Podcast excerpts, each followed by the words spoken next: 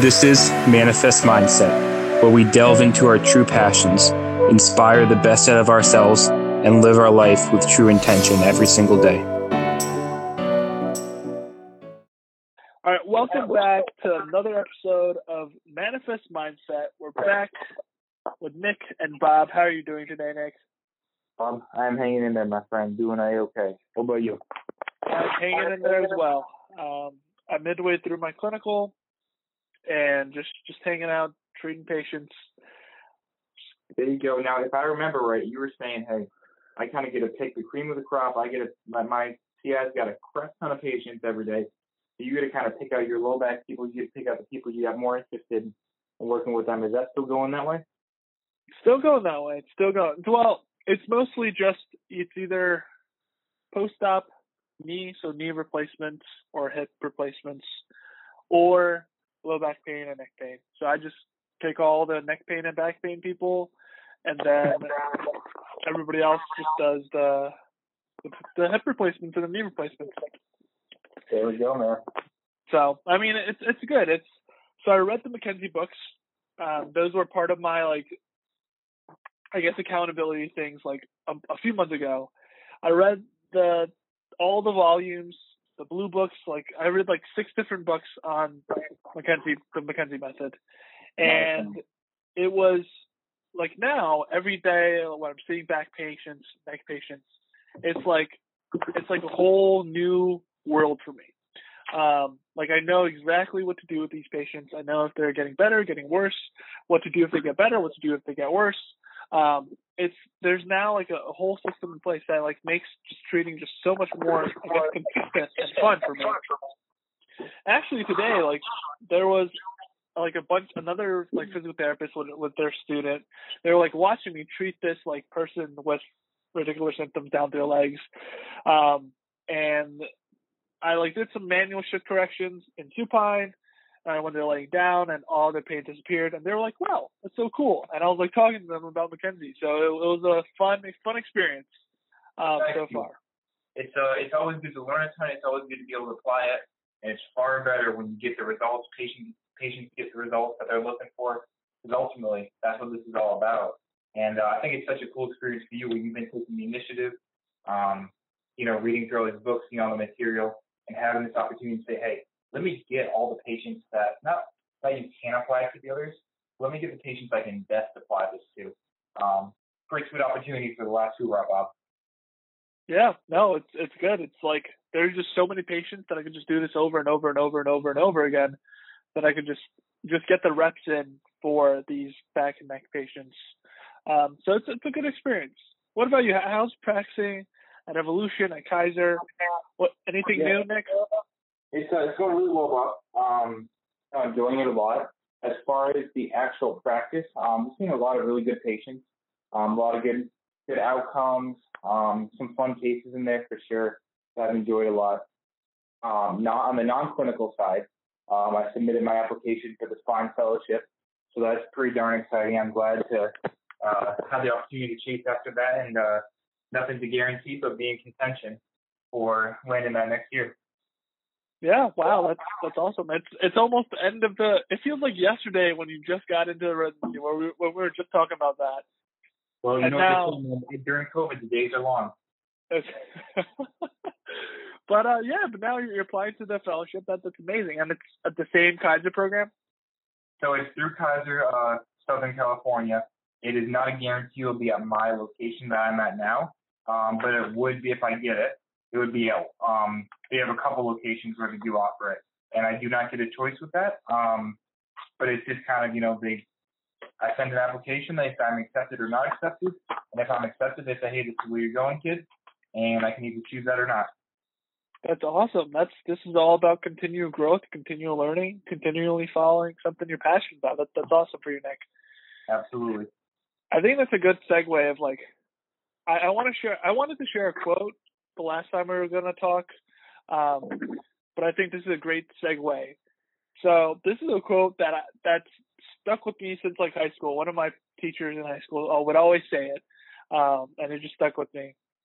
And the quote is, "Variety is the spice of life." So any sort of like new things, any sort of um, like things that that are different from the monotony of like everyday task adds flavor to your life. Now, I feel like that's what you're doing by by seeking out um, more education by applying to the fellowship, doing things like that. Um, so the reason why I bring up this quote is every day. It's been like a few weeks since I've been doing my clinical, and I'm having fun with treating the patients. But then it gets we get stacked up on paperwork.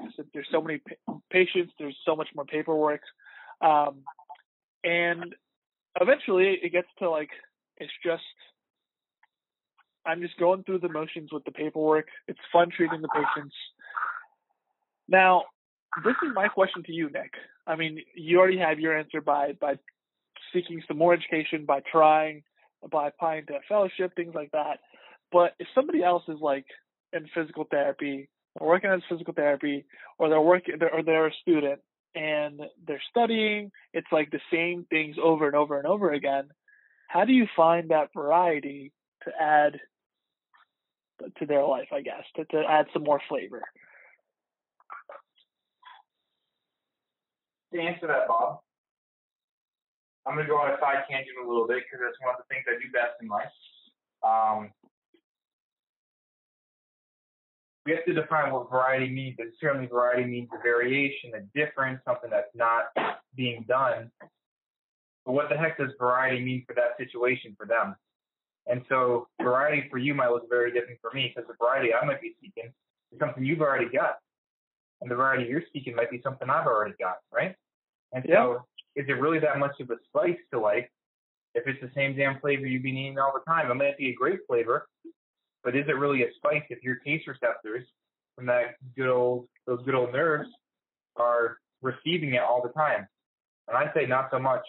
But just like patients, we have to say, hey, is this more of a mobility problem, a stability problem? What kind of motor control do they have? Is it, you know, that they're able to balance, but they don't have as much strength training? They have precise control. Um, whatever it is, we have to say, hey, what is this patient good at? What do they typically do in their daily activities for training and load, and how does that apply to their body? And what are they missing? And variety is what they're missing. So it's hard to answer that, Bob, without doing a needs analysis. Um, the one thing I've came to res- come to respect and simplicity over time is, dude, we've all got cravings, right, Bob? Do you have cravings in life? I I do, yeah. I think everybody Okay. has cravings. You're right. I, I, I hope so, right? I mean, cravings are like the second sign of life after a pulse. That's not scientific whatsoever. I made that up. Um, but we and actually that's not true because people can be alive without having a pulse. That's another conversation. Um, however, we need that variety, and to get variety, we have to follow where our cravings take us. And so I think that again, when our cravings are wholesome, when they're good, when they're rewarding, keep it simple. Just follow your damn cravings. Follow your cravings. I like it. And and I think this this I guess this whole quote or this whole like thing that we're talking about is just an, another analogy of like look for your pa- like follow your follow your passion like find what your what drives you and just look for that and that adds constant more constant flavor to whatever you're eating so Absolutely. I like that. Bob, when you think about those things that you crave, right? The things that you're willing to admit externally and the things that you're really not, you're just gonna kind of hold to yourself. Are those things born bland, or dull to you, or do they have a spice element? they're they're probably scary for for what, things that I'm thinking of are, are scary for me um, they're also exciting Exciting, scary, right? They're not mundane, simple, the same. I call that a spice, right? That might be a spice. Actually, Bob, dude, do you remember back in the day when uh, I was an RA and that whole like ghost pepper eating thing was going on? Oh yes yes All right, Bob, Bob, from your perspective, tell a little story about that. Real simple. I think it was like we were. It was like I was a freshman, you were an RA, and then like my entire floor wanted just to eat ghost peppers for whatever reason. Um, and they were eating the this and, and ghost peppers are like one of the spiciest peppers in the world. For anybody that doesn't know that, and people just bought it off Amazon. My my floor mates just bought it off Amazon, and they were in the in the lounge, and they were eating it for whatever for whatever reason. They had their, their milk, they had their water, um, and I can assure you that it was a spice, like for sure. It was very spicy. That was a, a spice to life that perhaps people might have been fearful of. Perhaps. You're right. Yeah. So there we go, Bob. And you know the reason I bring that up, one, because it's damn funny and entertaining, um, but two, is it fits the scenario. And I remember, you know, I was already then, and you know, for being, um, I remember, I think it was like a Wednesday or something. We're hanging out in the lounge with people, and I see, you know, tagged up to the wall, pinned up to the wall is a small bag, these tiny little like shriveled up peppers in there. And they weren't that shriveled up, but they were like they're still in there. And I'm like, hey, what's going on? And they told me about it. They told me about their idea, like, hey, we were gonna somebody ordered them. We're all gonna have a challenge. You could do it the longest. So me being the responsible, caring person that I was, looking out for the safety of my people, said, sweet, we're gonna make a whole event out of this, right? Let's get some bread. Let's get some milk. Let's get some icing. Let's get ready to get prepped. Hey, you, you're in the film school, right? Yeah, record this stuff, right? And we created an opportunity out of it. So, Variety Bob is absolutely the spice of life. I did not expect those ghost peppers be sitting the wall back on that day. Yeah, that is definitely um yeah, that is the the definition of the quote. Variety is the spice of life. And I think it, if I remember correctly, I don't think anybody won that day. I just think a lot of people lost. I I agree. I I think so too. Now, Nick, let, let me like last week we talked about things that you were reflecting from um the, the, the I think the, I guess the workshop or, or whatever task or challenge you did from the book. And then you talked about how you were applying them or how you were going to apply them.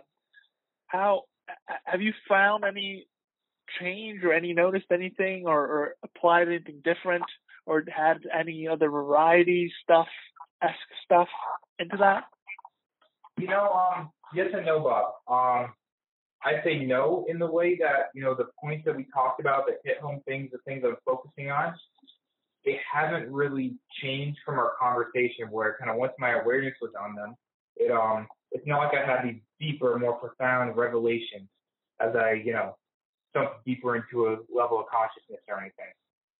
Um, but yes, in a way that, you know, I've been much more attentive. I've been much more aware, more present. And what I've done is I've you know, my biggest deficits, according to that chart and the feedback I got, were about communication and listening, um, which kind of go, you know, hand in hand in a way. And so I spent a lot of focused time in these areas, um, just perceiving the world around me and kind of just like I break down, like understanding the patient really well. Let me break down and understand the way I'm communicating, what's my intention in communicating this. Obviously, far beyond just the verbal communication and being extra aware of that in all my interactions and keeping to, hey, what's my goal in this? And then is, is my style of communication right now going along with that goal or is it getting in the way? Let me ask you this, Nick. Is when you thought of that and you're applying the feedback, did you notice an instant change? Mm. I noticed a deeper wrestling. I noticed that it's not like boom, I do it, snap of the fingers, and I get results. It's that I have to wrestle with myself a little bit. I have to um, I have increased awareness, and so I know what the intention is. I know what I want to do differently. But yes. old old automatic patterns do die hard, especially when it's in something like communication. Yeah. Um, I so, think so I've been. Go ahead. Go ahead, Bob. Well, that's that's what I was trying to get at. Like, um, I mean, this may sound obvious, but maybe somebody listening to this podcast, they they try to reflect on something they reflect on it. They're like, okay, I'm going to do this. And they did do it for a few days and they don't really notice like an instant change. Yeah. And and like you said, it's like old habits are hard to change. Like if you're doing this for 30 years of your life or fifth or third 20 years of your life, you can't just expect like two or three days of doing something else to instantly change what you're doing. Do you agree? I, I do, and it's um you know, this is going on the other end of the extreme of the pendulum too. But when there is a change, whether how large or how small, we tend to habituate it again. And you know, let's say that you know, it's like when you're a kid and you grow up and stuff, you might not realize that you're growing. as much day to day. But somebody who hasn't seen you in five months is like, oh my gosh, you grew taller, right? You changed. They acknowledge that. I had a, a patient today where you know I had a follow up appointment and like I was asking about stuff, asking about you know their specific asterisk sign or A and stuff, and they're where they're talking about like like hey hey was sitting at the office, how's pain with that? They're like oh I I still have pain with that, right? And their remark was kind of mundane, kind of the same. So of course I dug deeper. I said okay sweet, you know how long can you sit for now, right? And they said oh like you know after four hours it bothers me. And this was literally the conversation I had today, Bob. Where it's like, wait, what? What? Say that again? Yeah, is that my pain comes back after four hours. I'm like, wait, hold on. The last time, literally last visit, you told me your pain flared up like crazy after 20 minutes.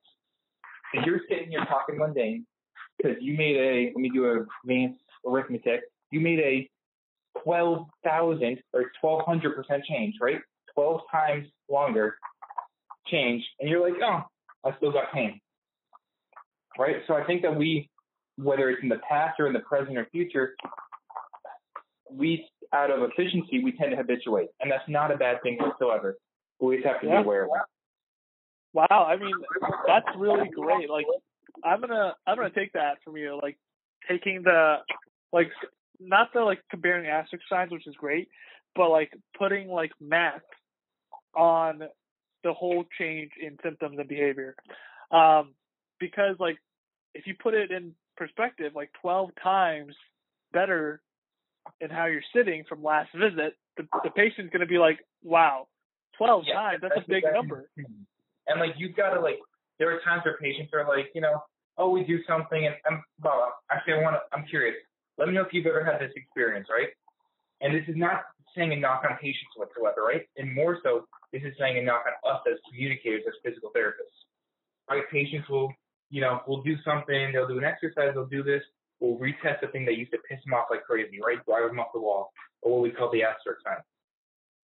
And then they do something, and then and we're like, hey, how was that? They're like, yeah, it was okay. And like their version of like, eh, it was okay means, oh, that pain that I had for the last two years, every single time I did that, oh yeah, it wasn't there. It felt okay because I didn't have that. And it's our job to be like, wait, wait, wait, wait, wait, hold up. Are you saying something we did here got rid of your pain that you couldn't alleviate for the last two years? I'm like, huh. Oh yeah, you're right. I'm like, it's almost our job to make a big deal about that. So that goes in the communication piece too. Yeah, I I like how you, I like how you you move the pendulum to the other side because that's not not something that I thought about. I I always thought about like change. It's not gonna like happen instant. For like if you're working on personal development, it's gonna happen over time. But also like if change does happen, it's not like you as yourself are going to notice that rapidly as if, if somebody else looked at you directly. It goes both ways, and I mean, the, there's a reason that we look at one end of the pendulum or the other. It's because that's where our focus is, that's where our mindset is, that's where our reticular activating system is. That's where we have the most kind of emotional, um, we're the most emotional in touch with that at that specific moment in time that's the only reason we focus on that side of the pendulum. Okay, so well, going back to you, Nick, about like what, what you're you're working on, I guess with communication with with your friends, family, patients, and every everybody else. You said you're somewhere in the middle with this, just to to pedal back a little bit. Um. So, so I guess I guess go ahead. No, go ahead, Bob. So, so like the pendulum is like the it, it's slow but I feel like I need to be quicker, or you you the other side is um, it's happening before your eyes, but you don't really see it that it's happening quick. So would you say like you're somewhere in the middle, or? I think I'm somewhere in the middle in terms of I think that the the external output is slow growing, but the like the internal wrestling and like the awareness and like what I'm perceiving to information to be able to make changes better and more effectively is changing quite rapidly. So it's like the basketball player who goes into the 5 a.m. extra practices, right? It, that doesn't mean they're instantly better at dribbling or shooting. It means they're deeply engaged in the process of getting better, and maybe a little bit shows here and there, but it's not consistent yet. Why? Because just one 5 a.m. practice doesn't make a difference. We have to do it repeatedly.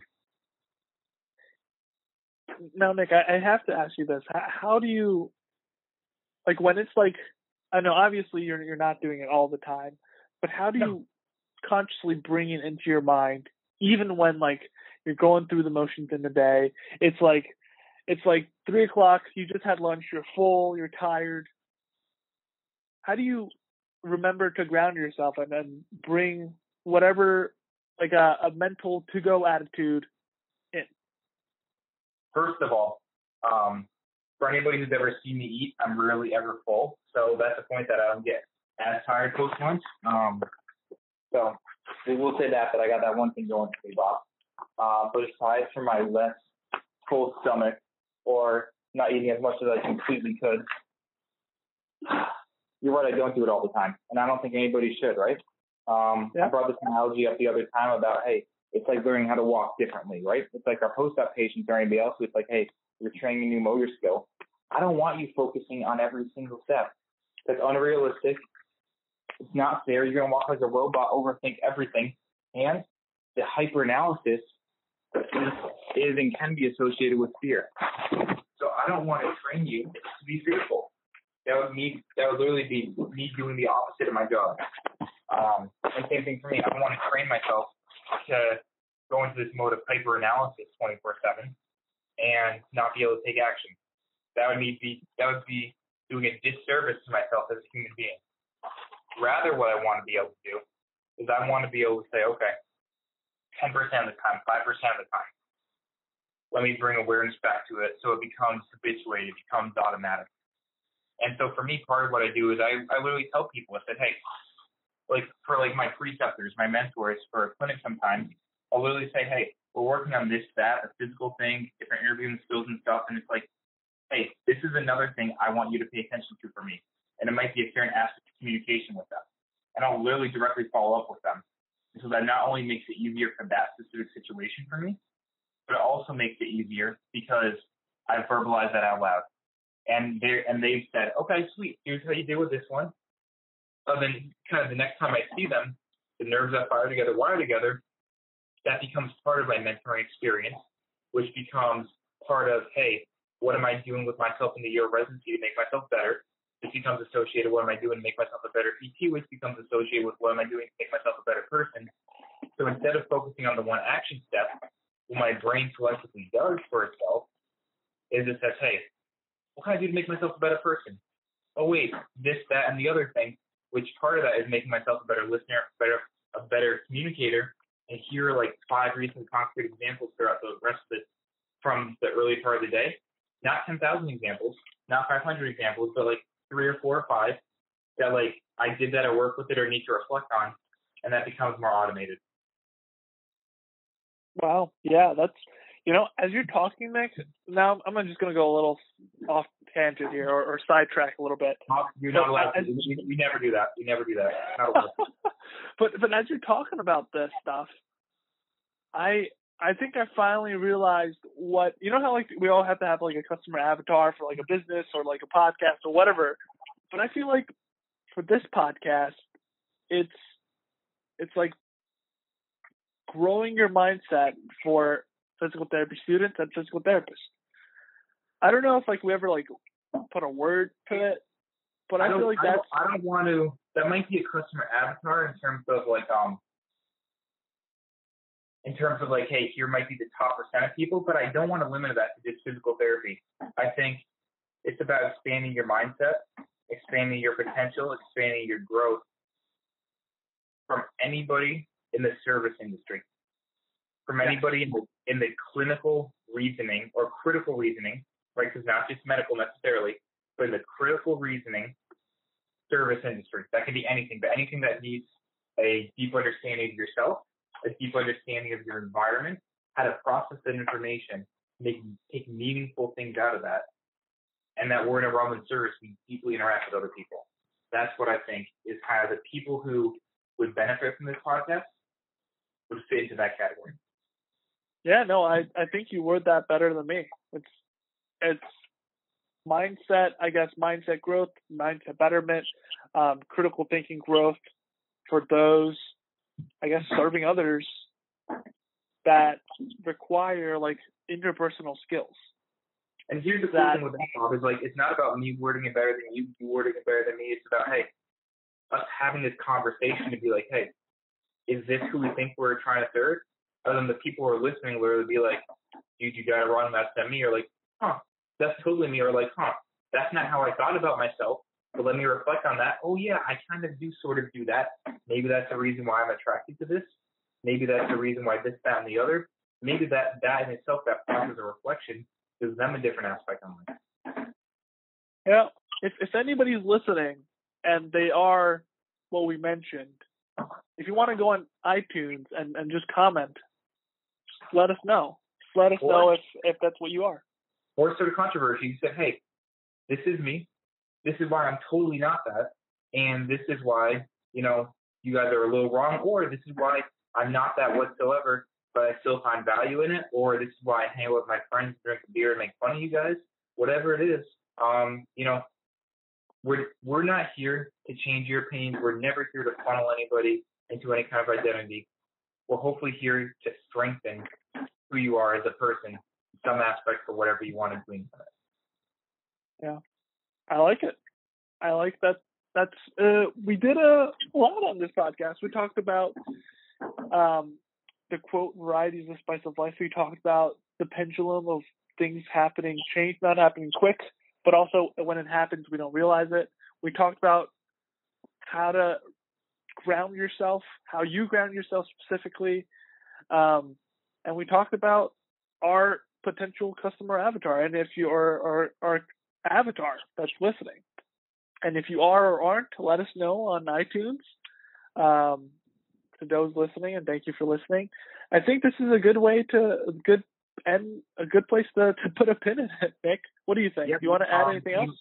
I do. It wouldn't be fair for you to talk about your accountability uh, right after Yeah. the bat. Um, I did mine. It was good. Um, read through a ton of studying stuff for that practice OCS exam I had. Took the test. Did decent, not up to my standard. Um, but you know, I despise the word, the phrase "good enough," but I did good enough for what it was.